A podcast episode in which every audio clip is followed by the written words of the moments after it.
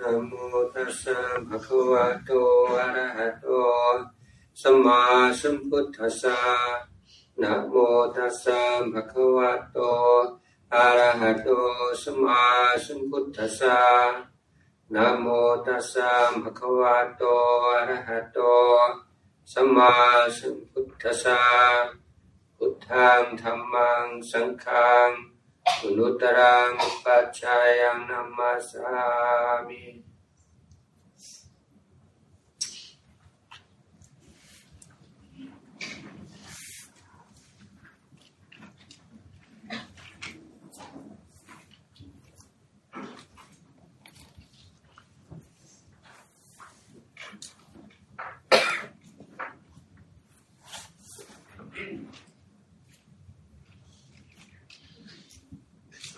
ันนี้คงต้องขอเริ่มด้วยการพูดเรื่องหลักพุทธศาสนาทั่วไป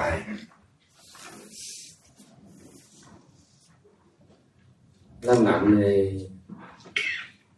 ประเทศไทยก็เริ่มมีมีผู้ปกครองเป็นห่วงลูกว่า ลูกบอกว่าเขาไม่มีศาสนา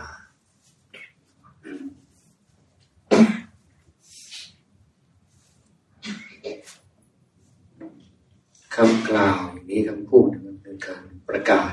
อย่างนี้แล้วก็ชวนให้ ให้เราวิเคราะห์ดูว่าเอศาสนาคืออะไร การมีศาสนาแปลว่าอะไร หรือว่าเป็นผู้ไม่มีศาสนาแปลว่าอะไร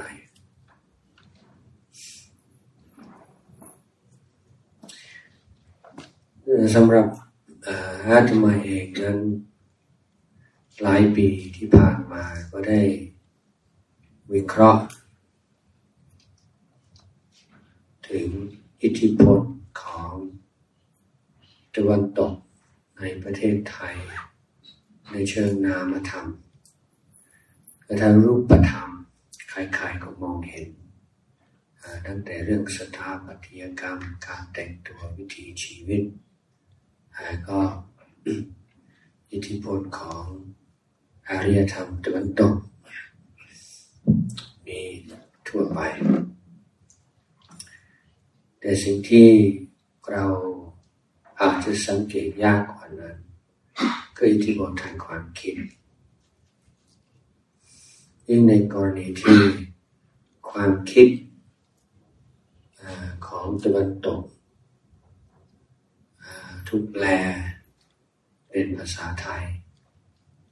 มันจะถูกกลืนลงไปในในวัฒนธรรมเราจนกระทั่งคน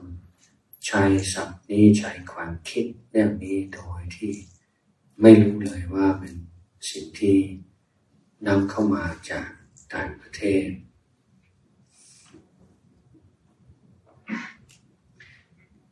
สำหรับอาตมาและคำว่าไม่มีศาสนา ก็เป็นเป็นศัพท์ที่ import มาจากตะวันตกด้วยความเข้าใจว่าการมีศาสนา คือเชื่อในคัมภีร์ของศาสนาเชื่อใน คำสอนในคัมภีร์ถ้าใครอ่านคำพีฟังคำสอนในคำพีเป็นหลักความเชื่อ แล้วคิดทบทวนแล้วไม่เชื่อหรอก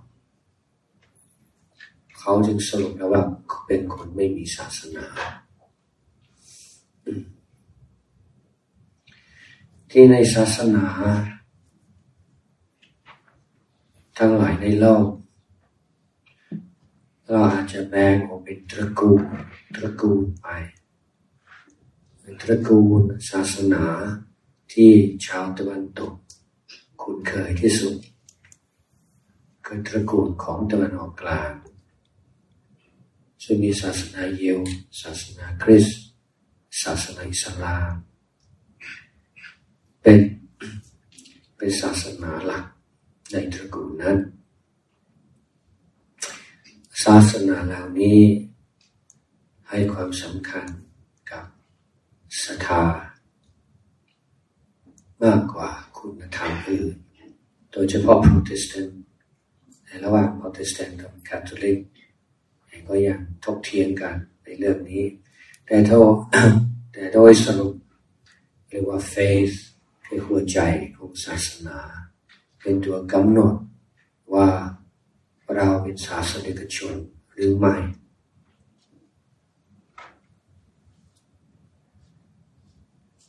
ในปัจจุบันคำว่า religion กับคำว่า faith ใช้แทนกันเลย แต่ว่าจะจะใช้คำว่า Christian faith ก็ได้ Christian religion ก็ได้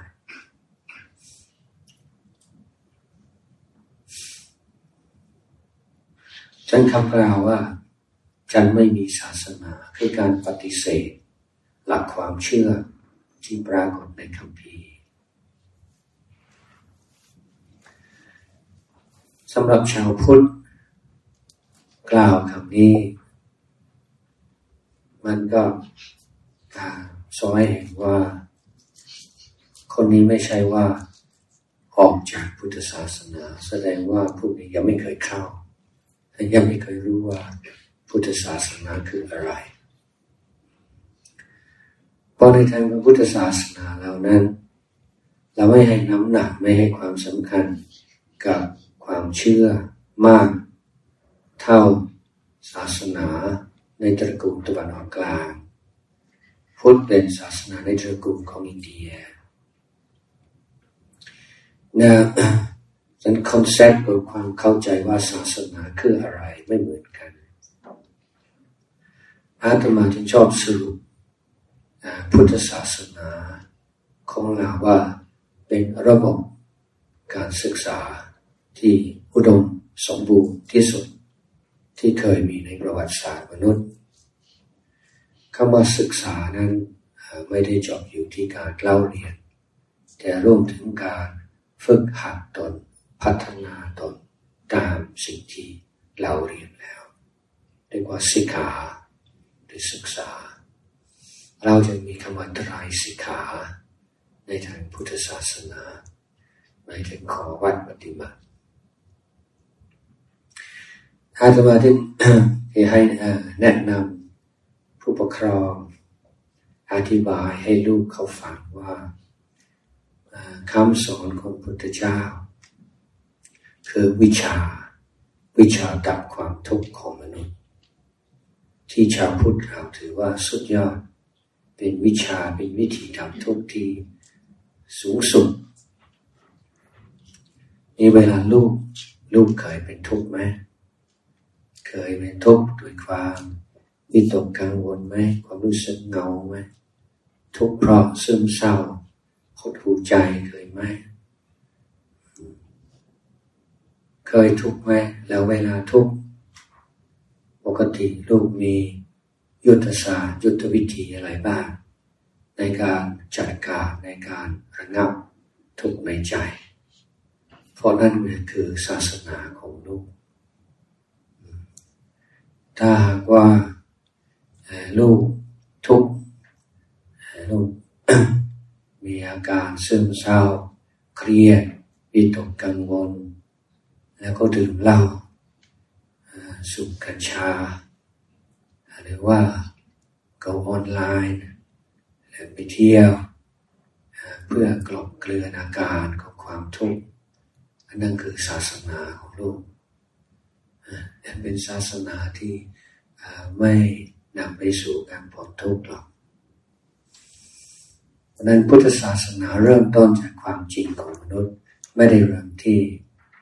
ปรัชญาทฤษฎี ความเชื่อในสิ่งที่เรามองไม่เห็น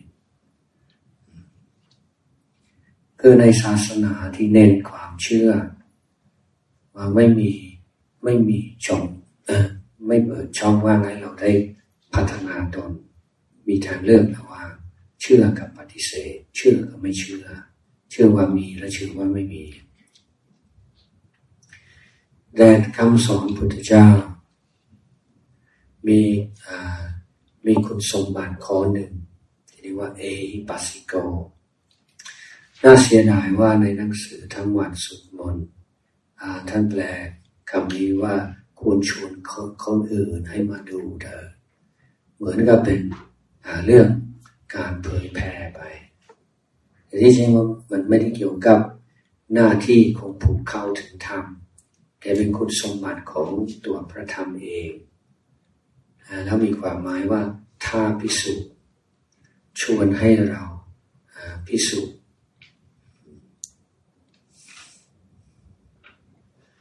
นั้นพุทธองค์ให้เราหันมาสนใจ ความทุกข์อย่าหันหลังความทุกข์อย่าไปกลบเกลื่อนความทุกข์อย่าที่วิ่งหนีจากความทุกข์แต่เผชิญหน้ากับความทุกข์ พราะความทุกข์เกิดเพราะมีเหตุ แต่ความเชื่อก็มีเหมือนกันในทางพุทธศาสนา เราเชื่อในศักยภาพของมนุษย์ที่จะดับทุกข์โดยความภาคเพียรพยายามของตัวเอง เป็นศาสนาที่ให้เกียรติกับมนุษย์ ไม่ใช่ว่ามนุษย์เป็นสัตว์อ่อนแอที่ต้องคอยอ้อนวอนหรือว่าพึ่งพิงสิ่งศักดิ์สิทธิ์จึงจะเอาตัวรอดจึงจะ ได้ความสุขความเจริญ แต่ทางพุทธศาสนาเหล่านั้น เชื่อมั่นว่ามนุษย์ทั้งทั้งที่มนุษย์ที่ยังขาดการฝึกอดฝึกอบรมแอก็เป็นสัตว์อ่อนแอจนจุดนี้ก็ยอมรับความอ่อนแอของมนุษย์ แต่เราถือว่าภายในตัวเรา แต่ละคนไม่ว่าชายไม่ว่าหญิง เรามีศักยภาพและมีความสามารถ ที่จะพ้นทุกข์ได้นี่ความความเชื่อในศักยภาพของตัวเองที่จะลากมาบำเพ็ญกุศลชำระจิตใจของตนให้ขาวสะอาดก็เป็นความเชื่อแน่นอนไม่ต่างกับความเชื่อในสิ่งอื่น แต่ว่าเป็นความเชื่อที่ไม่จบอยู่ในตัว คือถ้าเชื่อในสิ่งที่เกิดขึ้นในอดีตเชื่อในประวัติศาสตร์ เชื่อในคำพีก็ยังว่าก็มีทางเลือกว่าเชื่อหรือไม่เชื่อ แต่ถ้าเชื่อในศักยภาพของตัวเองที่จะละบาปบำเพ็ญกุศลชำระจิตใจของตน ถ้าศรัทธาจริงก็ยอมนำไปสู่ความเพียรพยายามจะทดสอบทดลอง ว่าจริงหรือไม่จริงแต่ในทางพุทธศาสนาเราถือว่าเครื่องชี้วัดเครื่องบอกถึงศรัทธาแล้วว่า แรงกล้าไม่แรงกล้า ก็อยู่ที่ความเพียรความเพียรเป็นตัวพิสูจน์ศรัทธาแต่บอกว่าศรัทธาอยู่หรอกแต่ว่าก็ยังไม่ค่อยมีเวลาเมันก็ยังยุ่งยุ่งอยู่ในในทางพูดในคำคำ คำพูดนี้ไม่ไม่ make sense มันขัดมันขัดกันอยู่อยู่ในตัวเรื่องบทบาทของศรัทธาในทางพุทธศาสนาจะแตกต่างกับในศาสนาอื่นไม่ใช่สุดยอดของคุณธรรม ไม่ใช่ว่าศรัทธายิ่งมากยิ่งดีในพุทธธรรมพวกเราถือว่าศรัทธา มีคุณสมบัติอย่างซึ่งน่าจะเอามาใช้ แต่ต้องระมัดระวัง ต้องให้ปัญญากำกับศรัทธาอยู่เสมอ ถ้าขาดปัญญากำกับศรัทธากลายเป็นความเชื่อความงายก็ได้ ไม่นั้นก็กลายเป็นการป้าคลั่งนั้นทางสายกลางของศรัทธาก็คือ ทำหน้าที่ของมันก็ทำให้เกิดมีกำลัง มีวิริยะ มีโฟกัสในชีวิต แต่ไม่ไม่เสื่อมจนถึงอาการงมงายและบาครั้งเราถือว่าเป็นเครื่องมือที่ผู้มีปัญญาจะได้ใช้ในการพัฒนาชีวิต นั้นหลักของพุทธธรรมคือการปฏิบัติ ยังมีจำนวนชาวพุทธไม่น้อยที่ถือว่าศรัทธาอยู่แต่ว่ายังไม่พร้อมที่จะปฏิบัติอาตมาขอขานว่าคำพูดนี้ก็แสดงว่าคุณยังไม่เข้าใจความหมายของคำว่าปฏิบัติ คือปฏิบัตินี้ก็ตรงกับคำว่ากรรมการประกอบกรรมกรรมมีกรรมดีกรรมชั่ว ทีนี้พอเราตื่นขึ้นมาตอนเช้า เราเริ่มต้องทำหน้าที่อะไรต่างๆซึ่งเรามีการกระทำทั้งกายทั้งวาจาทางใจ ด้วยเจตนา ทีนี้ถ้ามีการกระทำไม่ว่าด้วยกายด้วยวาจาด้วยใจ ซึ่งประกอบด้วยเจตนานั้นท่านเรียกว่ากรรม เป็นการประกอบกรรมถ้าเจตนาดีก็เป็นกรรมดี เจตนาร้ายก็เป็นเจตเป็นกรรมร้ายกรรมกรรมชั่วไอ้ตัวเจตนาเป็นตัวตัดสินนี่เรามองง่ายหนึ่งก็คือการกระทำ ด้วยเจตนา คือการปฏิบัติของเรา เพราะฉะนั้นมันไม่ใช่ว่า ทุกวันนี้เราก็อยู่เป็นกลางๆก่อนก็คือคอยๆหาเวลาจึงเหมาะสมสำหรับการปฏิบัติเหมือนกับว่าทุกวันนี้เราไม่ได้ปฏิบัติอะไร แต่ก็ไม่จริงแล้วก็คือ ถ้าเราไม่ปฏิบัติธรรม เราไม่ได้อยู่ในในในแดนกลางกลางแล้วก็อยู่ในแดนที่ปฏิบัติสิ่งที่อาธรรมและสิ่งที่ตรงกันตรงกันข้ามกับธรรมนั้นแต่ละวันนี้เราจึงจึงมีทางเลือกว่าในวันนี้ เราจะปฏิบัติธรรมหรือจะปฏิบัติอาธรรมจะทำยังไงการปฏิบัติธรรม เรามากกว่า การปฏิบัติอาธรรมแต่การที่จะไม่ปฏิบัติอะไรเลยไม่มีคือเรื่องของกรรมผลกรรมนี่ก็ต้องยอมรับว่าบางส่วนเนี่ยเราไม่สามารถจะรู้เห็นเองได้พุทธองค์ตรัสไว้ว่า ผลกรรมแบ่งเป็นวาระวาระไป ผลกรรมที่ปรากฏทันตาเห็นก็มีส่วนหนึ่ง ที่ ปรากฏชาติหน้าก็มีที่ปรากฏปรากฏชาติชาติถัดไปก็มีเพราะนั้นเราไม่สามารถที่จะเห็นทั้งหมด เห็นทั้งกระบวนการในชีวิตประจำวัน แต่กรรมที่เราสามารถเห็นได้ เห็นได้ชัดก็คือถ้าถ้าวันไหนวันหนึ่งเราโกรธใครแล้วก่อนหน้านี้ รู้สึกไม่พอใจเขาบ้างโกรธบ้างแต่ว่าอดทนอดทน วันนี้ทนไม่ไหวแล้วไอ้ก็ระเบิดออกมาด่าว่าเขา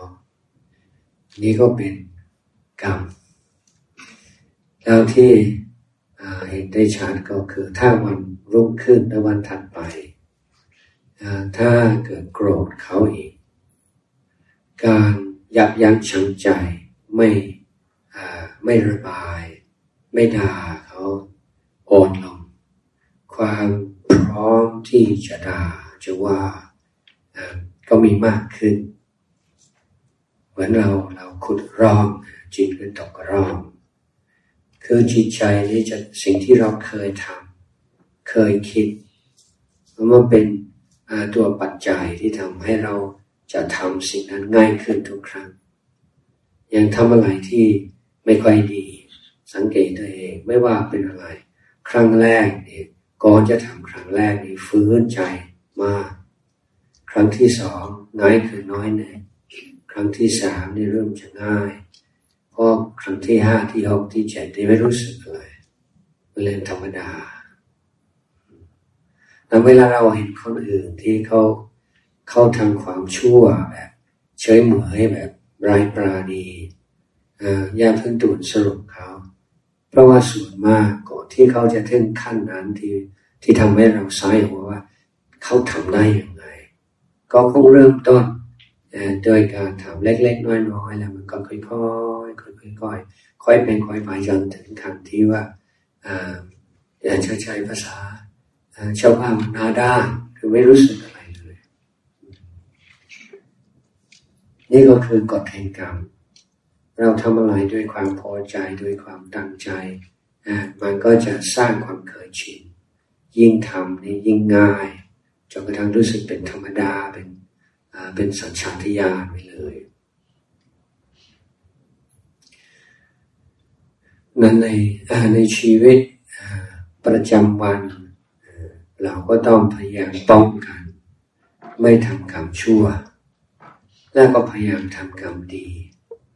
ให้มากเท่าที่จะมากได้นี่ถ้าเราเปลี่ยนคำว่ากรรมกับคำว่าปฏิบัติก็คือ ไม่ปฏิบัติในสิ่งที่เสื่อมเสียเรียกว่าให้น้อยที่สุดถ้าให้เราปฏิบัติในสิ่งที่งามมากเท่าที่จะมากได้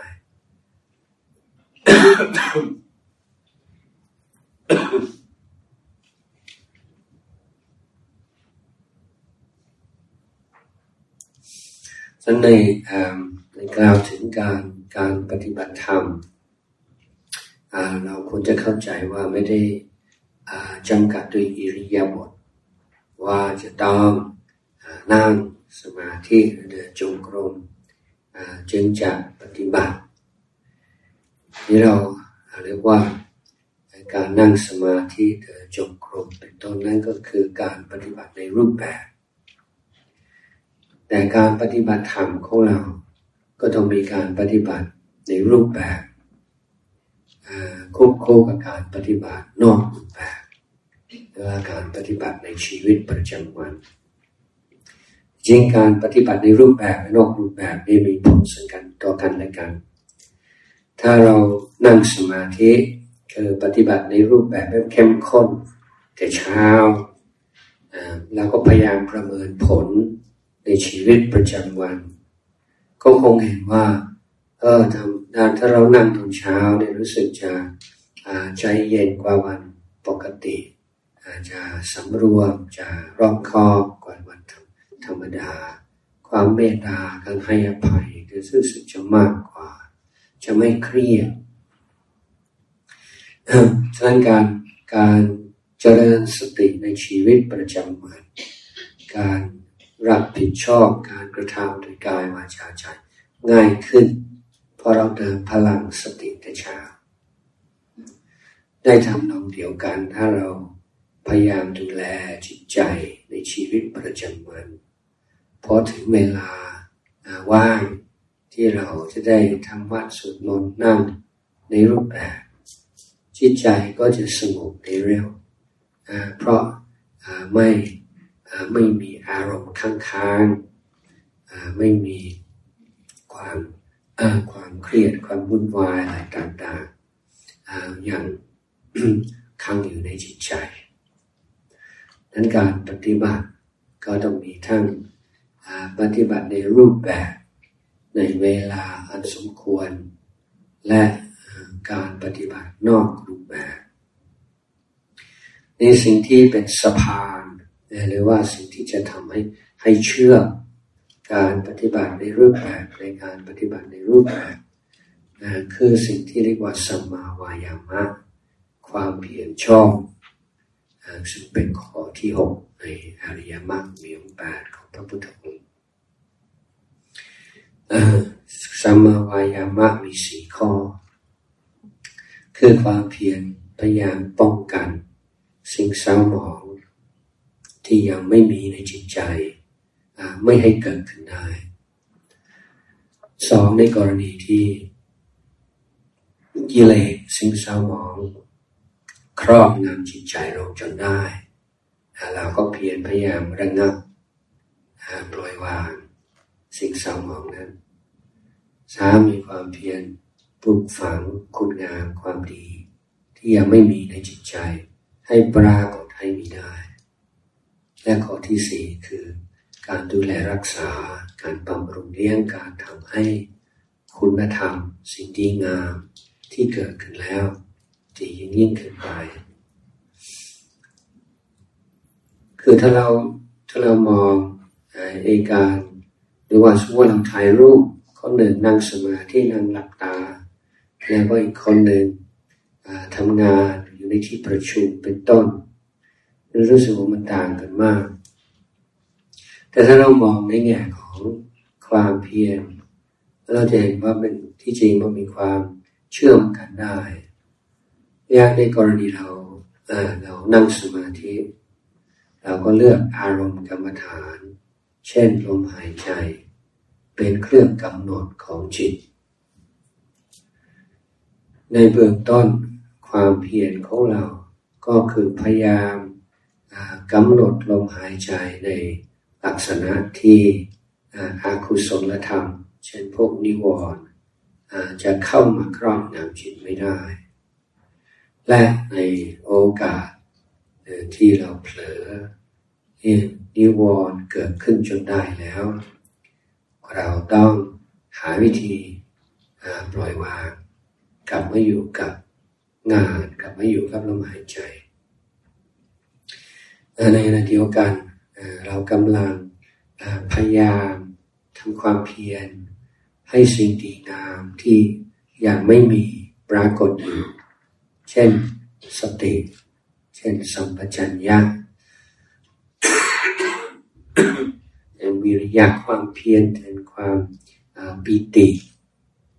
อยู่ในใจคือสิ่งที่เรียกว่าโพชง โพชงคือคุณธรรม ซึ่งเป็นส่วนประกอบของจิตที่จะเกิดปัญญาวิปัสสนาแล้วเมื่อคุณงามความดีคุณสุคุณธรรมเหล่านี้เริ่มปรากฏ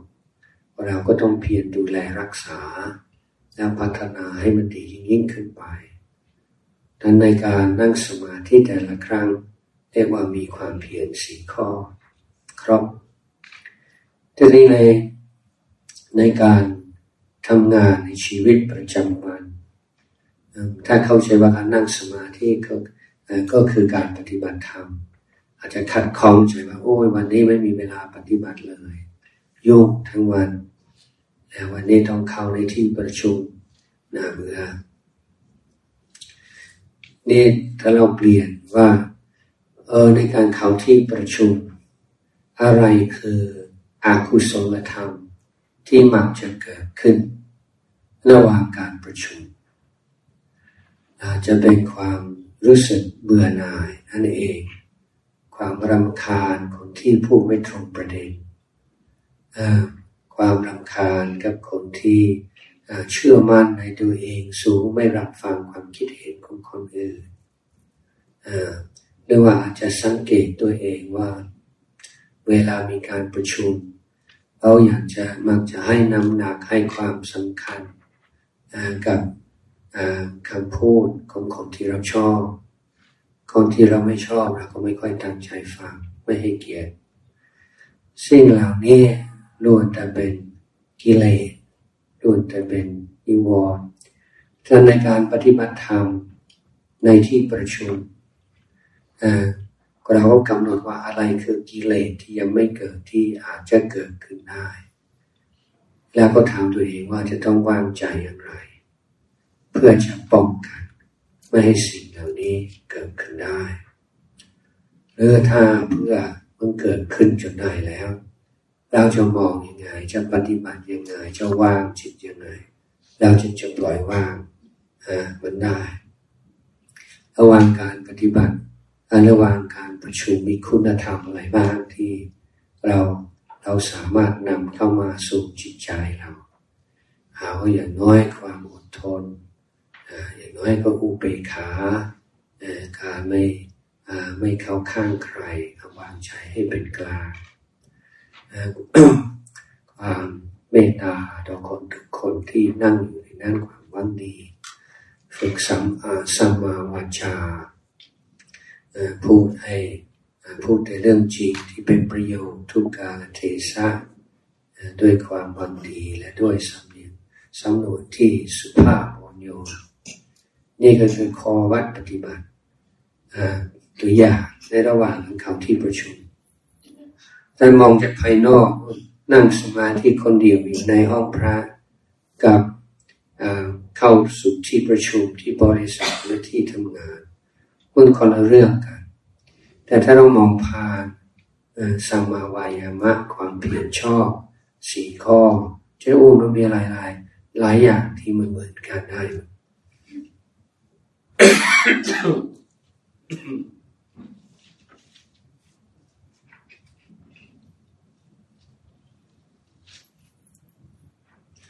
เป็นการการการปฏิบัติใน ในชีวิตชีวิตประจำวันหรือการปฏิบัติไม่ว่าในรูปแบบ ไม่ว่าในนอกรูปแบบก็ให้เข้าใจว่ามันเป็นระบบที่สมัยใหม่นี่เรียกว่า holistic เป็นระบบองค์รวม เรื่องนี้หลวงพ่อชา ครูบาอาจารย์ของอาตมาท่านเน้นมาก ว่าศีลสมาธิปัญญา แยกออกจากกันไม่ได้ ต้องปฏิบัติพร้อมกัน ไม่ใช่ว่าศีลก่อนแล้วก็สมาธิแล้วก็ปัญญา อันนี้ไม่ใช่คือในกรณีของศีล อย่างน้อยที่สุด เราก็ต้องมีปัญญาที่จะเห็นชัดถึงโทษเห็นทุกข์ในการละเมิดศีลแต่ละข้อ แล้วเราต้องเห็นคุณประโยชน์ในการรักษาศีล แต่ละข้อเหมือนกัน เพราะศีลจะเป็นศีลในทางพุทธศาสนาต้องเกิดจากความสมัครใจ อย่างสมมติว่าคนหนึ่ง เขาไม่ฆ่าสัตว์ เขาไม่หลักขโมยไม่ประพฤติผิดในการเป็นต้น เพราะถูกบังคับหรือเพราะกลัวติดคุกติดตารางหรือเพราะ ต้องการมีหน้ามีตาในสังคมอะไรเป็นต้นคือเจตนาที่จะเป็นตัวสำคัญมาก ถ้าหากว่าคนไม่ทำบางสิ่งบางอย่าง เพียงเพราะกลัวถูกจับเราจะชื่นชมว่าเออเป็นคนเรียบร้อย แต่ไม่ไม่ถือว่าเป็นผู้ทรงศีลแต่ดูจากคนนี้คนไม่ฆ่าสัตว์เขาเป็นคนมีศีลไหมเรายังสรุปไม่ได้ เพราะว่าต้องมองในบริบทของไตรสิกา ของการฝึกตนตามหลักพุทธศาสนานั้นศีลจะเป็นศีลในทางพุทธศาสนาก็ต้องเกิดจากความสมัครใจ ความสมัครใจนั้นเกิดจากอะไรกิดจากปัญญา เห็นโทษเห็นทุกข์ที่จะเกิดขึ้น เมื่อผิดศีลข้อนี้ เห็นคุณเห็นประโยชน์ในการศึกษา ทีนี้เอ่อมันก็ละเอียดกว่านั้นอีกก็คือพระพุทธองค์เคยตรัสไว้ว่าถ้าคนถือศีลห้าครบสมบูรณ์บริบูรณ์แล้ว เกิดความเกิดอาการยกตนของท่าน คิดว่าตัวเองดีกว่าคนไม่รักษาศีลสูงกว่าบริสุทธิ์กว่า ดูถูกดูหมิ่นเขาเพราะว่าศีลเสื่อมนะ เป็นความปกพร่องของศีลพระองค์เห็นใจว่าเป็นไม่ใช่อาการของนักปราชญ์เป็นอาการของผ่าขอไปถ้าถือศีลห้าแต่ว่ายึดมั่นถือมันว่าตัวเองดีกว่าคนไม่ไม่ถือศีลนั่นเรียกว่าศีลละพังไม่ใช่ศีลในความหมายของพุทธศาสนา ที่เรื่องของการรักษาศีล ก็เราเปรียบเทียบกับศีลธรรมในศาสนาอื่น ซึ่งจะดูไอ้ที่ไอ้ตัวไอ้การกระทำที่ไม่สมควร มันก็จะดูซ้ำกันบ้างบางคนก็ยังถือว่าน่าจะมีแบบศีลธรรมสากลอะไรเงี้ยแต่ที่จริงมันมันไม่ใช่ แล้วที่สำคัญในในทางพุทธศาสนานะไม่ควรจะใช้คำว่าห้ามขอห้ามอาตมาก็เคยฟังอยู่ว่าเออศีลห้าก็คือข้อห้ามห้าข้อเป็นคำถามว่าใครเป็นคนห้าม คือถ้าศีลในศาสนาที่เชื่อเรื่องพระผู้เป็นเจ้าเป็นต้น พระผู้เป็นเจ้าหรือปรมเทพ สิ่งศักดิ์สิทธิ์เป็นผู้กำหนด ว่าอะไรถูกอะไรผิด แล้วก็มีอำนาจที่จะให้รางวัลของที่ทำทำตามสิ่งที่ท่านต้องการ และที่จะหลงโทษสิ่งผู้ที่ฝืนหรือดื้อ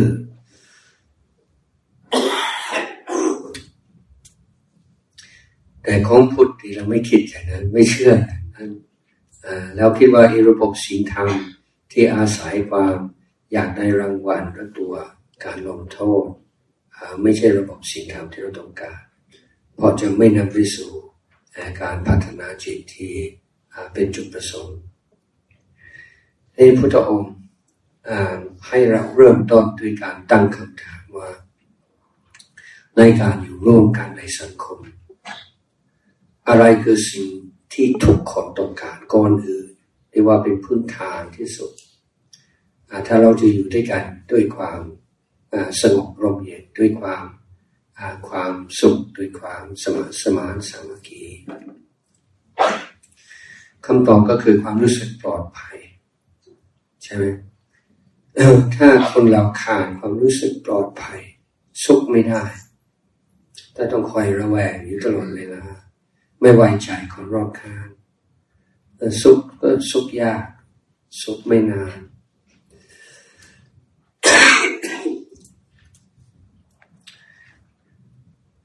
นั้นเราตั้งคำถามว่า อะไรจะเป็นเครื่องรับประกันความรู้สึกปลอดภัยของทุกคนในครอบครัวในในชุมชน ทีนี้พุทธองค์ก็เอาธรรมชาติของมนุษย์เป็นที่ตั้งคือแยกกายวาจาออกจากใจ ที่ทำเป็นนี้หมายว่าสมมติว่าคนเราเนี่ยยังมีความโกรธความแค้น ยังโมโหอยู่บ้าง เราจะห้ามไม่เห็นรู้สึกอย่างนั้นห้ามไม่อยู่ใช่ไหมมีใครไหมที่ตั้งใจว่าต่อจากนี้ไปครับพระเจ้า จะเป็นคนดี จะไม่โกรธใครไปดังคาจะไม่โมโหใครไปดังคาต่อจากนี้ไปครับพระเจ้าจะเป็นคนดีมีแต่เมตตาต่อสรรพสัตว์ทั้งหลายตลอดกาลนาน ทำไม่ได้เรื่องวิสัยของมนุษย์ที่จะทำอย่างนั้น เราห้ามความรู้สึกของเราแบบนั้นไม่ได้ แต่เจตนางดเว้นผมวิลพาวเวอร์เนี่ยมันมันเป็นพลังอยู่เหมือนกัน แต่มันเป็นพลังที่ใช้ได้เฉพาะกับกายวาจา นี่คือปัญญาของพุทธเจ้าตรงนี้ที่เห็นได้ชัดนั้นในการ ประกาศตนเป็นพุทธมามการในการถือศีลก็เป็นการให้สัญสญญากับคนรอบข้างทุกคนว่าถึงไม่ว่าข้าพเจ้ายังมีกิเลสอยู่ ยังมีโกรธ มีโลภมีอะไรอยู่ในใจ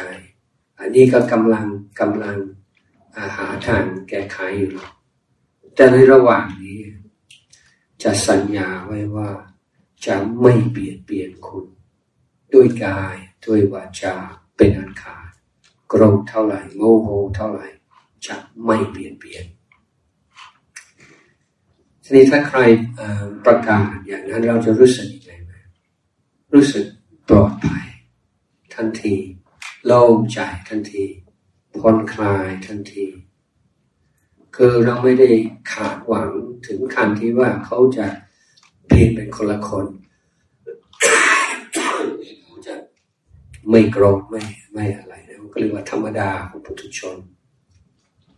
แต่ตั้งมาตรฐานที่เป็นไปได้ practical ว่าเออยังมีกิเลสอยู่แต่ถึงจะมีจะไม่ทำตาม จะไม่พูดตาม จะไม่เปลี่ยนเปลี่ยน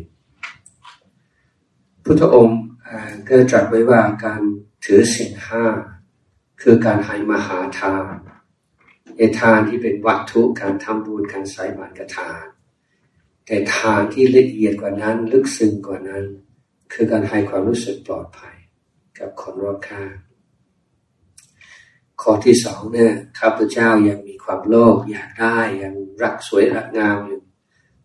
แต่ถึงแม้ว่ายังมีกิเลสอย่างนี้อยู่ เห็นคนอื่นได้ของดีก็อิจฉาเขาบ้างแต่จะสัญญาไว้ว่า จะไม่ถือสิ่งของที่เจ้าของไม่ได้ให้เป็นอันขาดผู้ที่มีทรัพย์สมบัติเงินทองรู้สึกยังไงปลอดภัย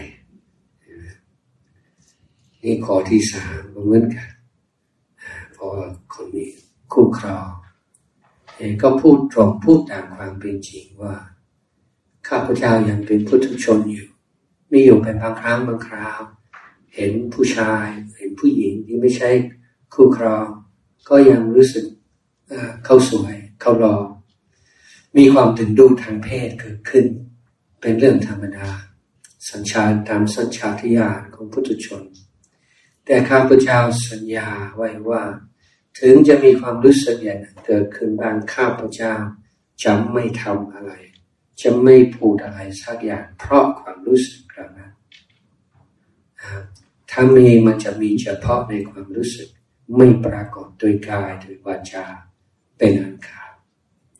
คู่ครองก็รู้สึกไงโล่งใจ รู้สึกปลอดภัย ไม่ต้องระแวงไม่ต้องเครียด การเรื่องการโกหกก็เหมือนกัน ว่าบางที่ข้าพเจ้าทำอะไรบางสิ่งบางอย่าง พูดอะไรบางสิ่งบางอย่างรู้สึกอาย รู้สึกเขิน อยากจะปิดบังอำพรางเหมือนกันบางทีหวังผลประโยชน์บางอย่างก็มีความอยากที่จะพูดสิ่งที่ไม่จริงบ้างนะแต่ยังไงก็ตามไม่ว่าด้วยเหตุผลใดๆข้าพเจ้าจะไม่พูดเท็จ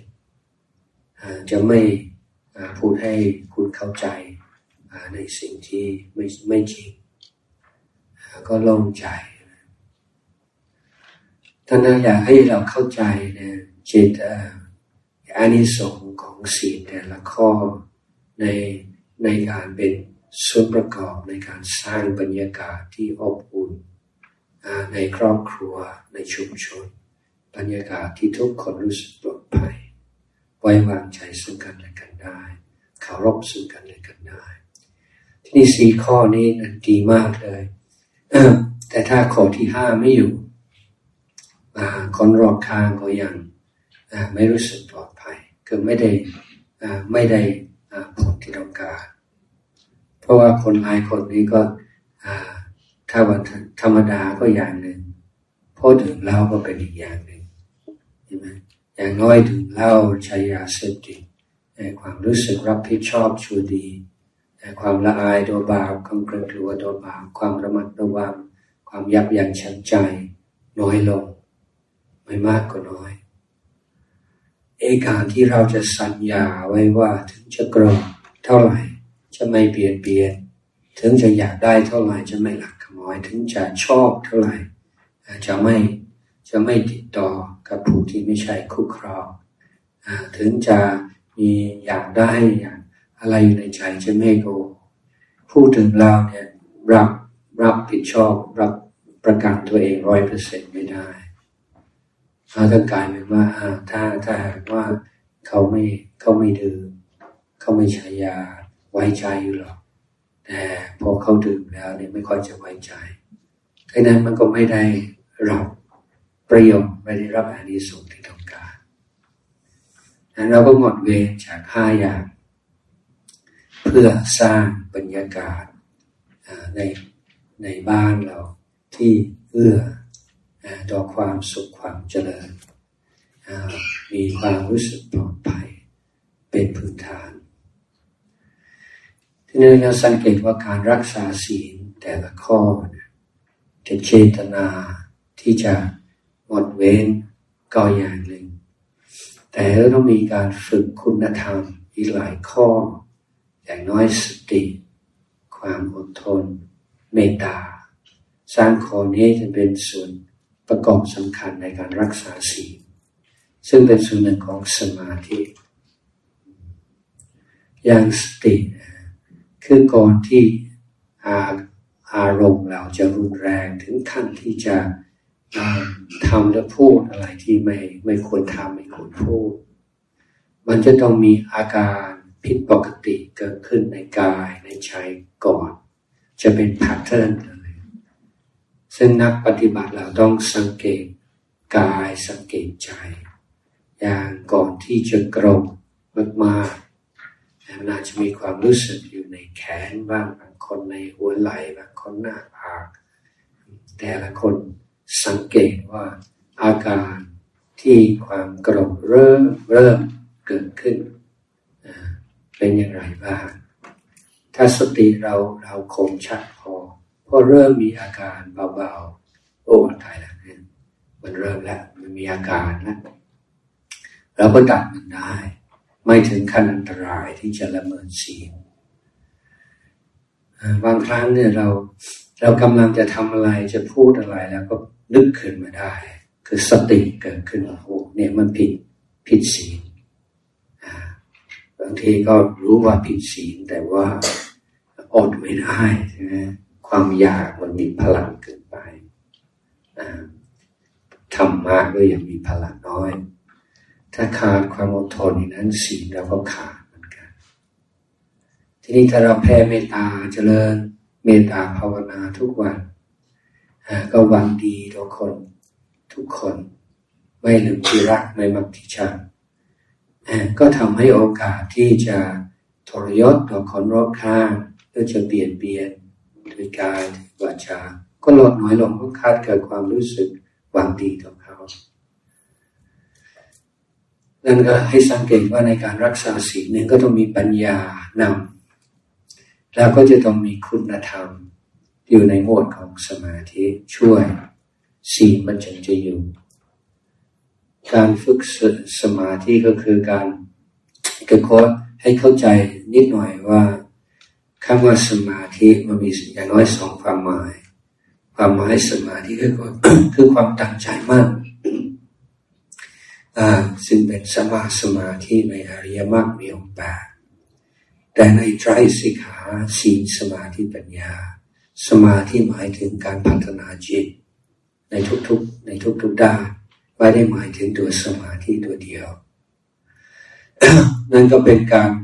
พัฒนาจิตในลักษณะจัดการกับอกุศลธรรม และการพัฒนากุศลธรรม อันนี้ก็คือสมาธิ ที่นี้ผู้ที่รักษาศีลด้วยความพอใจด้วยความสมัครใจอยู่ไปอยู่มาก็จะรู้สึก เชื่อมั่นในตัวเองมากขึ้นว่าสามารถบริหารกายวาจา ภายในขอบเขตที่ตัวเองกำหนดไว้ด้วยความสมัครใจ แล้วก็สามารถรักษาได้แม้แต่ในโอกาสที่มีการยั่วยุหรือการกดดันทำให้เกิดความเชื่อมั่นในตัวเองในฝ่ายที่ดี แล้วก็มีความเป็นเพื่อนกับตัวเองรักตัวเองมากขึ้น และเมื่อมีความเชื่อมั่นในตัวเองรักตัวเองเป็นเพื่อนตัวเอง สิ่งนั้นจะจะเป็นฐานที่ดีของการฝึกจิตใจ ถ้าเรานั่งสมาธิฝึกจิตในรูปแบบแล้วมีแต่สิ่งที่ทำคำที่พูดที่ไม่ดีในอดีตพูดขึ้นมาพูดขึ้นมาพูดขึ้นมาก็ยากที่จะสงบแต่ถ้าเราระมัดระวังการกระทำการพูดของเราอย่าง สม่ำเสมอต่อเนื่องเอสิ่งที่จะพูดขึ้นมารบกวนระหว่างการทำสมาธิก็น้อยลงทีนี้การจะทำสมาธิก็จะมีปัญญาการต้องมีปัญญาในเรื่องกิเลสปัญญาในการรู้เท่าทันกิเลสปัญญาในเรื่องเทคนิคในเรื่องวิธีการที่จะปล่อยวางกิเลสป้องกันกิเลสปล่อยวางกิเลส มาธิก็ต้องมีปัญญาช่วย ปัญญาในระดับสูงระดับวิปัสสนา ก็ต้องมีความพร้อมของศีลความพร้อมของสมาธิมื่อจึงจะสุขงอมได้นั้นการรักษาศีลการเจริญจิตการพัฒนาจิต ไม่ว่าในรูปแบบนอกรูปแบบ ก็มุ่งที่จะสร้างฐานที่จะเอื้อต่อ